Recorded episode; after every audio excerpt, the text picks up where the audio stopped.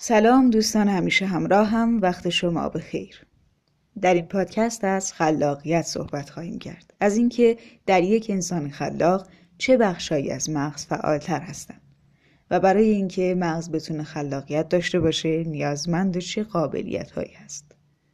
و اما قسمت جالب ماجرا اینکه انسان اولیه چطور تونسته ابداع و اختراع رو انجام بده؟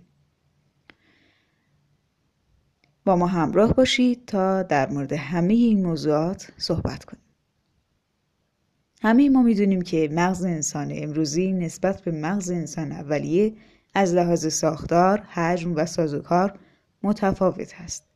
حجم مایع مغزی از 400 سیسی در انسان اولیه به 1350 سیسی در انسان هوشمند امروزی افزایش پیدا کرده. و این یعنی افزایش تعداد نورون ها و شبکه های عصبی. همه اینها باعث شده که انسان هوشمند امروزی فعالیت های شناختی پیشرفته تر و توانایی های ذهنی بالاتری داشته باشه. در واقع مغز یک انسان هوموهابیلیس که یک طبقه از انسانهای اولیه هستند رو اگر بخوایم با مغز انسان امروزی بسنجیم توانایی های شناختی مغز هوموهابیلیس با توانایی های مغز یک نوزاد انسان امروزی برابری می‌کنه. خب اگر اینطور هست انسان اولیه چطور قادر به تأمین نیازهای خودش بوده و چطور ابداع و اختراع انجام شده؟ اساس و پایه ابداع و اختراع خلاقیت هست. در واقع یعنی اینکه ایده های مختلف رو با هم ترکیب بکنیم که شاید در عمل بسیار دور از هم به نظر برسن و با توجه به اینها یک ایده جدید رو خلق کنیم. مثلا سفالگری یک نوع خلاقیت و ترکیب ایده های مختلف هست. در ابتدا گل رس برای ساختن موارد مختلفی استفاده می شده. زمانی که انسان حس کرده که نیاز به ظرف داره برای قرار دادن اشیا و مواد مختلف این باعث شده تا فکر کنه که با توجه به ویژگی های گل رس ممکنه که از اون برای ساختن ظرف بتونه استفاده بکنه پس سفالگری از ترکیب دو ایده یعنی نیاز به ظرف و فن ساختن گل روز به وجود اومده.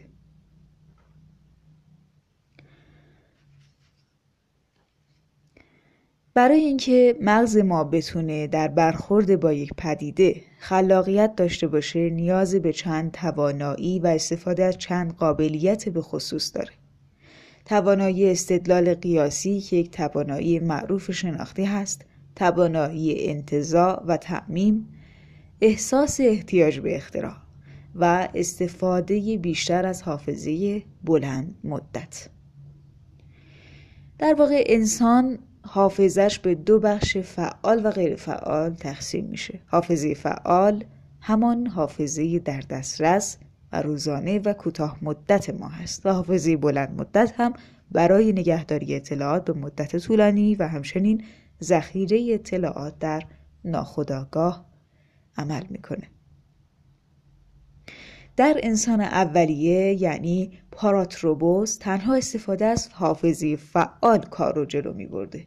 یعنی بیشترین عملکرد رو حافظه فعال روزانه و کوتاه مدت داشته. این موضوع به این معنیه که یا سازوکار حافظه بلند مدت در انسان اولیه وجود نداشته یا اینکه انسان اولیه قادر به استفاده از این بخش از حافظه خودش نبوده.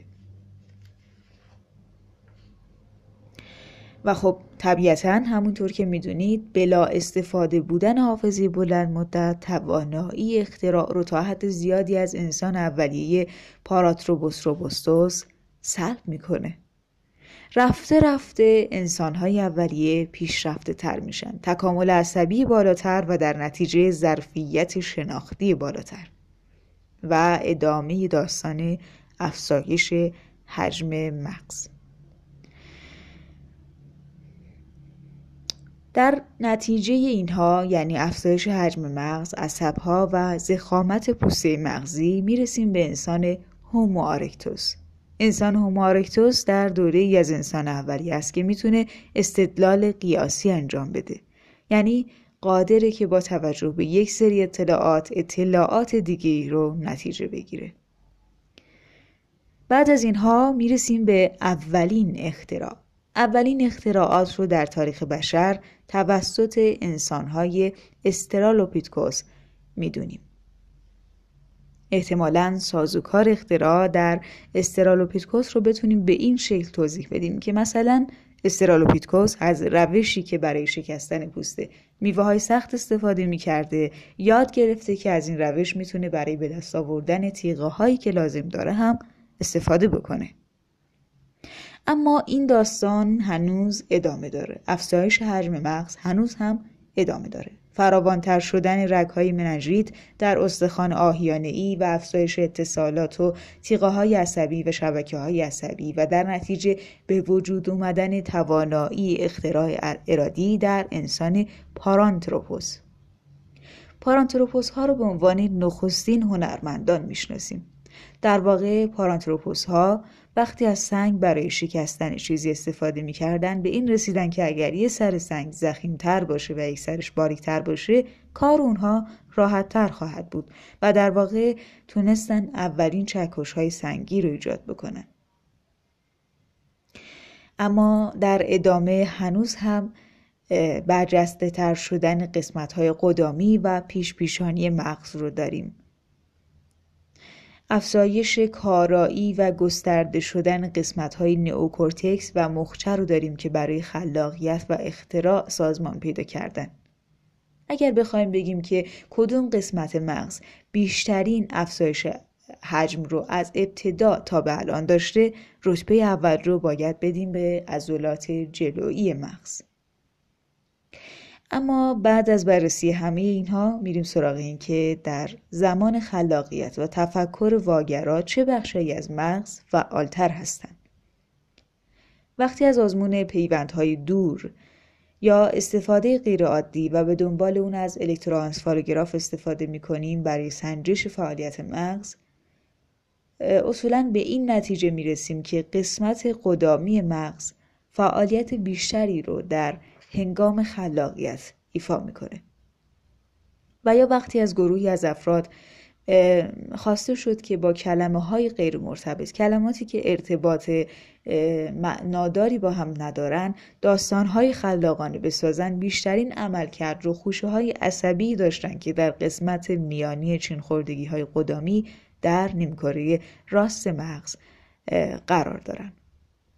در واقع می‌تونیم این بخش ها رو به عنوان یکی از مهمترین بخش ها برای تفکر واگرا و خلاق بدونیم.